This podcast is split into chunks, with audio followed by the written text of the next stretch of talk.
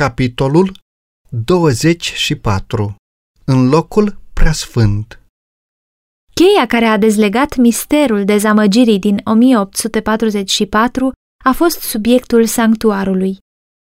Acesta a adus în atenție un sistem complet, unitar și armonios al adevărului, arătând că mâna lui Dumnezeu condusese marea mișcare adventistă și clarificând care este datoria prezentă a oamenilor, fapt realizat prin dezvăluirea poziției și misiunii poporului său.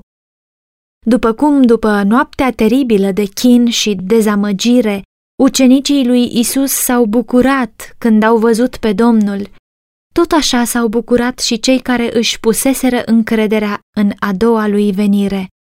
Ei așteptaseră ca el să se arate în slavă pentru a le da răsplata slujitorilor săi. Deoarece au fost dezamăgiți în speranțele lor, l-au pierdut pe Isus din vedere și au plâns ca și Maria la mormânt. Au luat pe Domnul meu și nu știu unde l-au pus.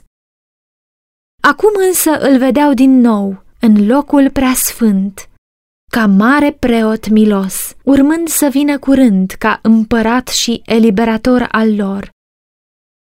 Lumina din sanctuar a luminat trecutul, prezentul și viitorul. Ei au înțeles că Dumnezeu îi condusese prin providența sa infailibilă.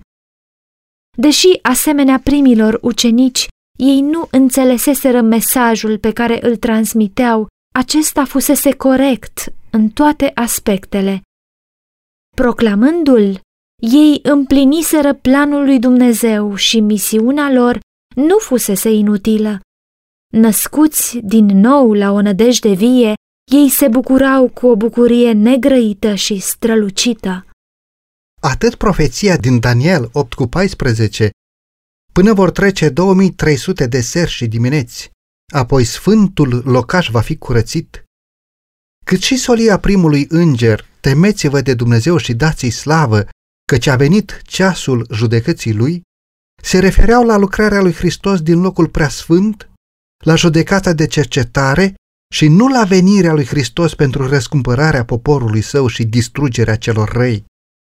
Greșeala nu era în calculul perioadelor profetice, ci în evenimentul care trebuia să aibă loc la sfârșitul celor două mii trei sute de zile. Credincioșii suferiseră dezamăgirea din cauza acestei erori, însă se împlinise tot ce fusese prezis de profeție și tot ce îi îndreptățea Scriptura să aștepte.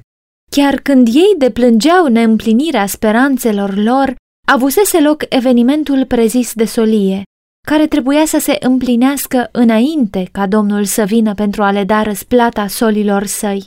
Hristos venise, dar nu pe pământ, cum așteptaseră ei, ci așa cum fusese prefigurat în simbol, în locul preasfânt al templului lui Dumnezeu din ceruri. El este prezentat de profetul Daniel venind înaintea celui îmbătrânit de zile. M-am uitat în timpul vedeniilor mele de noapte și iată că pe norii cerurilor a venit unul ca un fiu al omului, nu pe pământ, ci a înaintat spre cel îmbătrânit de zile și a fost adus înaintea lui. Daniel șapte cu treisprezece. Această venire este prezisă și de profetul Maleahi și deodată va intra în templul său Domnul pe care îl căutați, solul legământului pe care îl doriți. Iată că vine, zice Domnul oștirilor. Maleahi trei cu unu. Nu intrarea Domnului în templul său a fost așteptată de copiii săi. Ei nu l-au căutat acolo, ci îl așteptau să vină pe pământ într-o flacără de foc ca să pedepsească pe cei ce nu cunosc pe Dumnezeu și pe cei ce nu ascultă de Evanghelie. A doua Tesaloniceni unu cu opt. Dar oamenii încă nu erau gata să-L întâmpine pe Domnul lor. Trebuia să mai existe încă o pregătire. Urma să fie dată o lumină care să le îndrepte mintea spre templul lui Dumnezeu din ceruri, iar pe măsură ce ei îl urmau prin credință pe Iisus ca mare preot al lor, în lucrarea sa de acolo, noi îndatoriri aveau să le fie făcute cunoscute. Biserica urma să primească un alt mesaj de avertizare și instruire. Profetul spune, cine va putea să sufere însă ziua venirii lui? Cine va rămâne în picioare când se va arăta el? Căci el va fi ca focul topitorului și ca leșia înălbitorului. El va ședea, va topi și va curăți argintul, va curăți pe fiii lui Levi, îi va lămuri cum se lămurește aurul și argintul și vor aduce Domnului daruri neprihănite. Maleahii trei, doi și trei. Cei care vor trăi pe pământ când lucrarea de mijlocire a lui Hristos va înceta în sanctuarul de sus, vor fi nevoiți să stea fără mijlocitor în fața unui Dumnezeu sfânt. Hainele lor trebuie să fie fără pată, caracterul lor trebuie să fie spălat de păcat prin sângele Mântuitorului. Ei trebuie să iasă câștigători din lupta cu răul prin harul lui Dumnezeu și prin eforturile lor perseverente. În timp ce judecata de cercetare continuă în cer, în timp ce păcatele credincioșilor pocăiți sunt îndepărtate din sanctuar, în mijlocul poporului lui Dumnezeu de pe pământ, trebuie să aibă loc o lucrare specială de curățire, de îndepărtarea păcatelor. Acest proces este mai clar prezentat în Apocalipsa, capitolul paisprezece. După ce se va fi încheiat această lucrare, urmașii lui Hristos vor fi pregătiți pentru venirea sa. Atunci, darul lui Iuda și al Ierusalimului va fi plăcut Domnului, ca în zilele cele vechi, ca în anii de odinioară, Maleahii trei cu patru. Atunci biserica pe care Domnul nostru o va lua cu sine la venirea sa va fi o biserică slăvită, fără pată, fără zbârcitură sau altceva de felul acesta. Efeseni cinci cu douăzeci și șapte. Atunci ea va fi ca zorile, frumoasă ca luna, curată ca soarele, dar cumplite ca niște oști sub steagurile lor. Cântarea Cântărilor șase cu zece. Pe lângă intrarea Domnului în templul său, profetul Maleahi prevestește a doua sa venire cu scopul de a executa sentințele date în cadrul judecății. Mă voi apropia de voi pentru judecată și mă voi grăbi să mărturisesc împotriva descântătorilor și preacurvarilor, împotriva celor care jură strâmb, împotriva celor care opresc plata simbriașului, care asupresc pe văduvă și pe orfan, nedreptățesc pe străin și nu se tem de mine, zice Domnul oștirilor. Maleahii trei cu cinci. Iuda se referă la aceeași scenă când afirmă: iată că a venit Domnul cu zecile de mii de sfinți ai săi, ca să facă o judecată împotriva tuturor și să încredințeze pe toți cei nelegiuiți de toate faptele nelegiuite. Iuda paisprezece și cincisprezece. Această venire și venirea sau intrarea Domnului în templul său sunt evenimente separate, distincte. Intrarea lui Hristos ca mare preot în locul preasfânt pentru curățirea sanctuarului menționată în Daniel opt cu paisprezece, venirea Fiului Omului înaintea celui îmbătrânit de zile, așa cum este prezentată în Daniel șapte cu treisprezece, și venirea Domnului în templul său, prezisă de Maleahi, sunt descrieri ale aceluiași eveniment. Acesta este reprezentat și prin venirea mirelui la masa de nuntă, descris de Hristos în parabola celor zece fecioare din Matei douăzeci și cinci. În vara și în toamna anului o mie opt sute patruzeci și patru, fusese proclamat mesajul: iată, mirele vine! La acea dată existau cele două categorii de oameni simbolizați prin fecioarele înțelepte și cele nechibzuite. Unii care așteptau revenirea Domnului cu bucurie și care se pregătiseră conștiincios să-L întâmpine și alții care, influențați de teamă și acționând din impuls, se mulțumiseră cu adevărul doar în teorie, adevăr lipsit de harul lui Dumnezeu. În parabolă, când a venit mirele, cele ce erau gata au intrat cu el în odaia de nuntă. Venirea mirelui menționată aici are loc înainte de nuntă. Nunta reprezintă primirea de către Hristos a împărăției sale, Cetatea Sfântă, noul Ierusalim, care este capitala și simbolul împărăției, este numită Mireasa, nevasta mirelui. Îngerul i-a spus lui Ioan: vino să-ți arăt Mireasa, nevasta mirelui. Și m-a dus în duhul, afirmă profetul, și mi-a arătat Cetatea Sfântă, Ierusalimul, care se cobora din cer de la Dumnezeu, Apocalipsa douăzeci și unu, cu nouă și zece. De aici rezultă clar că mireasa reprezintă cetatea sfântă, iar fecioarele care ies să-l întâmpine pe mire simbolizează biserica. În Apocalipsa se spune că aceia care fac parte din poporul lui Dumnezeu sunt invitații de la masa de nuntă. Apocalipsa nouăsprezece, cu nouă. Dacă sunt invitați, nu pot fi și mireasa. Hristos, așa cum declarase profetul Daniel, va primi de la cel îmbătrânit de zile din ceruri stăpânirea și slava și împărăția. El va primi noul Ierusalim, capitala împărăției sale, gătită ca o mireasă împodobită pentru bărbatul ei.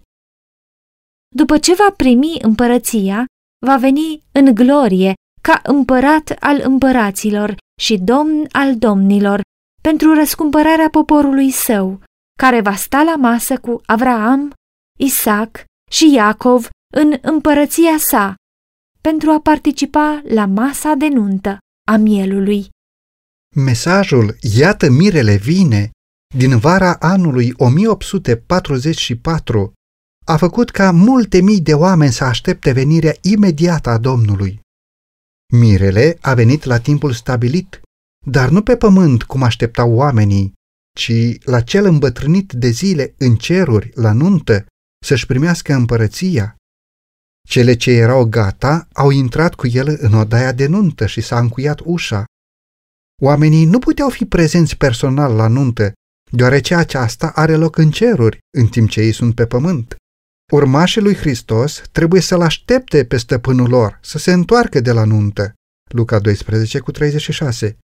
Ei trebuie să înțeleagă misiunea lui și să-l urmeze prin credință când el merge înaintea lui Dumnezeu. În sensul acesta se spune că ei merg la nuntă. În ilustrația lui Isus au intrat la nuntă acele fecioare care aveau pe lângă candele și ulei în vase.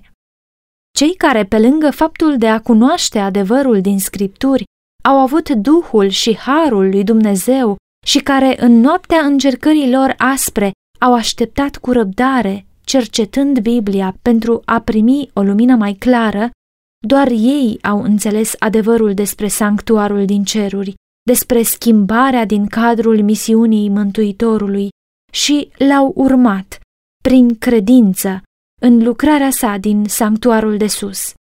Toți cei care acceptă aceleași adevăruri prin mărturia Scripturilor, urmându-L prin credință pe Hristos, când merge înaintea lui Dumnezeu să îndeplinească ultima misiune de mijlocire, la încheierea căreia își va primi împărăția, toți aceștia sunt descriși ca intrând la nuntă. În parabola din Matei douăzeci și doi este folosit același simbol al nunții, iar judecata de cercetare este prezentată clar având loc înainte de nuntă. Împăratul intră să vadă invitații înainte de nuntă, să se asigure că toți sunt îmbrăcați cu haina de nuntă, haina imaculată a caracterului, spălată și albită în sângele mielului. Matei douăzeci și doi, cu unsprezece, Apocalipsa șapte, cu paisprezece. Cel găsit fără haină de nuntă este aruncat afară, dar toți cei care, la examinare, sunt îmbrăcați cu haină de nuntă, sunt primiți de Dumnezeu și considerați demni să aibă parte de împărăția sa și să stea pe tronul său. Acest proces de examinare a caracterului, prin care se stabilește cine este pregătit pentru împărăția lui Dumnezeu, constituie însăși judecata de cercetare, prin care se încheie lucrarea în sanctuarul de sus. După ce această cercetare se va încheia, după ce cazurile celor care s-au declarat de-a lungul timpului urmași ai lui Hristos vor fi fost examinate și se va decide în dreptul lor, atunci și numai înainte se va încheia harul și se va închide ușa îndurării. Astfel, prin această declarație scurtă, cele ce erau gata au intrat cu el în odaia de nuntă și s-a încuiat ușa, suntem conduși până la lucrarea finală a Mântuitorului, până la momentul când va fi adus la îndeplinire marele plan de salvare a omului. În sanctuarul de pe pământ, care, după cum am văzut, era o copie în miniatură a sanctuarului ceresc, Când marele preot intra în locul preasfânt în ziua ispășirii, slujba din prima încăpere înceta. Dumnezeu poruncise să nu fie nimeni în cortul întâlnirii când va intra Aron să facă ispășirea în sfântul locaș, până va ieși din el. Leviticul șaisprezece cu șaptesprezece. Tot la fel, când a intrat în locul preasfânt să îndeplinească lucrarea finală de ispășire, Hristos și-a încetat activitatea din prima încăpere. Deci, când s-a încheiat misiunea din prima încăpere, a început misiunea în a doua încăpere. În serviciu ceremonial simbolic, atunci când ieșea din locul sfânt în ziua ispășirii, marele preot intra înaintea lui Dumnezeu pentru a prezenta sângele jertfei pentru păcat în favoarea întregului Israel, care se pocăise sincer de păcate. La fel, și Hristos a încheiat doar o parte a misiunii sale de mijlocitor al nostru pentru a începe o altă etapă, el încă mijlocind cu sângele său înaintea Tatălui, în favoarea păcătoșilor. Acest subiect nu fusese înțeles de adventiști în anul o mie opt sute patruzeci și patru. După trecerea datei când Mântuitorul fusese așteptat, ei tot mai credeau că venirea sa este aproape. Susțineau că ajunseseră la o criză majoră și că lucrarea lui Hristos ca mijlocitor al omului înaintea lui Dumnezeu încetase. După părerea lor, Biblia susținea că timpul de har al omului se va încheia cu puțin înainte de venirea Domnului pe norii cerului. Acest lucru părea să reiasă clar din acele texte biblice care se refereau la o perioadă când oamenii vor căuta, vor bate și vor striga la ușa îndurării, dar ea nu va mai fi deschisă. Ei se întrebau dacă nu cumva data la care așteptase revenirea lui Hristos n-ar fi putut să marcheze mai degrabă începutul acestei perioade, care trebuia să preceadă revenirea sa.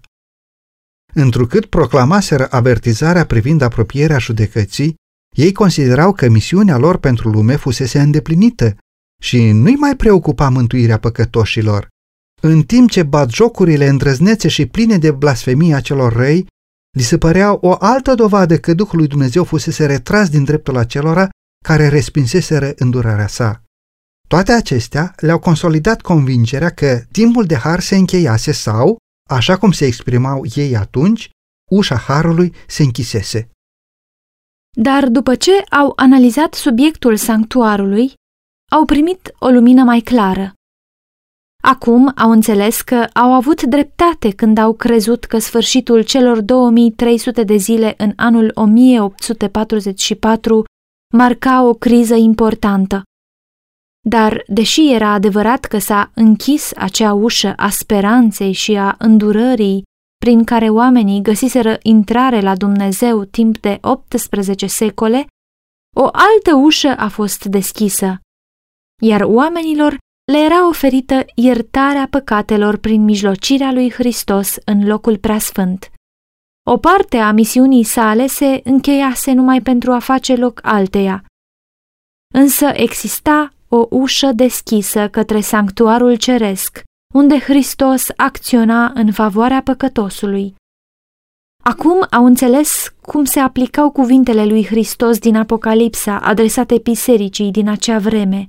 Iată ce zice cel sfânt, cel adevărat, cel ce ține cheia lui David, cel ce deschide și nimeni nu va închide, cel ce închide și nimeni nu va deschide. Știu faptele tale. Iată ți-am pus înainte o ușă deschisă, pe care nimeni nu o poate închide. Apocalipsa trei cu șapte și opt.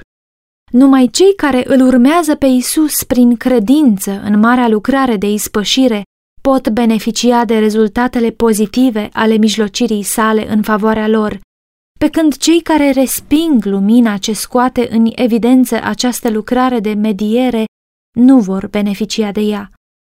Iudeii care au respins lumina dată la prima venire a lui Hristos și au refuzat să creadă în el ca mântuitor al lumii, n-au putut să primească iertarea prin mijlocirea lui. Când Iisus, la înălțare, a intrat cu propriul sânge în sanctuarul ceresc pentru a revărsa asupra ucenicilor săi binecuvântările mijlocirii sale, iudeii au fost lăsați în întuneric total, să continue cu jertfele și darurile lor inutile. Serviciul ceremonial al simbolurilor încetase. Ușa prin care oamenii găsiseră până atunci intrare la Dumnezeu nu mai era deschisă. Iudeii refuzaseră să-l caute în singurul mod în care putea să fie găsit, prin serviciul din sanctuarul ceresc. De aceea nu mai aveau nicio comuniune cu Dumnezeu. Pentru ei ușa era închisă. Ei nu îl cunoșteau deloc pe Hristos ca adevărata jertfă și singurul mijlocitor înaintea lui Dumnezeu. De aceea n-au putut să beneficieze de efectele mijlocirii sale. Starea iudeilor necredincioși ilustrează starea de nepăsare și de necredință a pretinșilor creștini, care ignoră în mod voit lucrarea marelui preot milos. În serviciul ceremonial simbolic, atunci când marele preot intra în locul preasfânt, tuturor copiilor lui Israel li se cerea să se adune în jurul sanctuarului și să-și smerească sufletul înaintea lui Dumnezeu în modul cel mai solemn, ca să primească iertarea păcatelor și să nu fie nimiciți din adunare. Cu cât mai important este să înțelegem lucrarea de mare preot a lui Isus și să știm ce se cere de la noi în această adevărată zi a ispășirii. Oamenii nu pot să respingă avertizările trimise de Dumnezeu în îndurarea sa și să rămână nepedepsiți. În zilele lui Noe, oamenilor le-a fost transmis un mesaj din cer, iar salvarea lor a depins de felul în care s-au raportat la acel mesaj. Pentru că au respins avertizarea, Duhul lui Dumnezeu s-a retras, iar acei oameni au dispărut în apele potopului. În timpul lui Avram, harul a încetat să mai pledeze pentru locuitorii vinovați ai Sodomei și toți, în afară de Lot cu soția și cele două fiice, au fost mistuiți de focul trimis din cer. La fel a fost și pe timpul Domnului Hristos. Fiul lui Dumnezeu le-a spus iudeilor necredincioși din acea generație: iată că vi se lasă casa pustie. Matei douăzeci și trei cu treizeci și opt. Privind către zilele sfârșitului, aceeași putere infinită declară despre cei care n-au primit dragostea adevărului ca să fie mântuiți. Din această pricină, Dumnezeu le trimite o lucrare de rătăcire ca să creadă o minciună, pentru ca toți cei care n-au crezut adevărul, ci au găsit plăcere în nelegiuire, să fie osândiți. A doua Tesaloniceni doi cu zece. Când oamenii resping învățăturile cuvântului său, Dumnezeu își retrage Duhul și îi lasă în amăgirile pe care le îndrăgesc. Hristos încă mijlocește în favoarea omului și le va da lumină celor care o caută.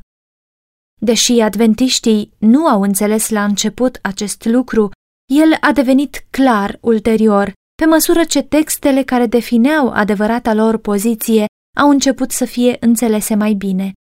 După trecerea datei stabilite în anul o mie opt sute patruzeci și patru, a urmat o perioadă de grea încercare pentru cei care încă își mențineau credința în a doua venire. Singura lor încurajare, care i-a și ajutat să înțeleagă situația reală în care se aflau, era această lumină care le îndrepta mintea către sanctuarul din cer. Unii au încetat să mai creadă în modul de calculare a perioadelor profetice folosit până atunci și le-au atribuit oamenilor sau agenților satanici puternica influență a Duhului Sfânt care însoțise mișcarea adventistă.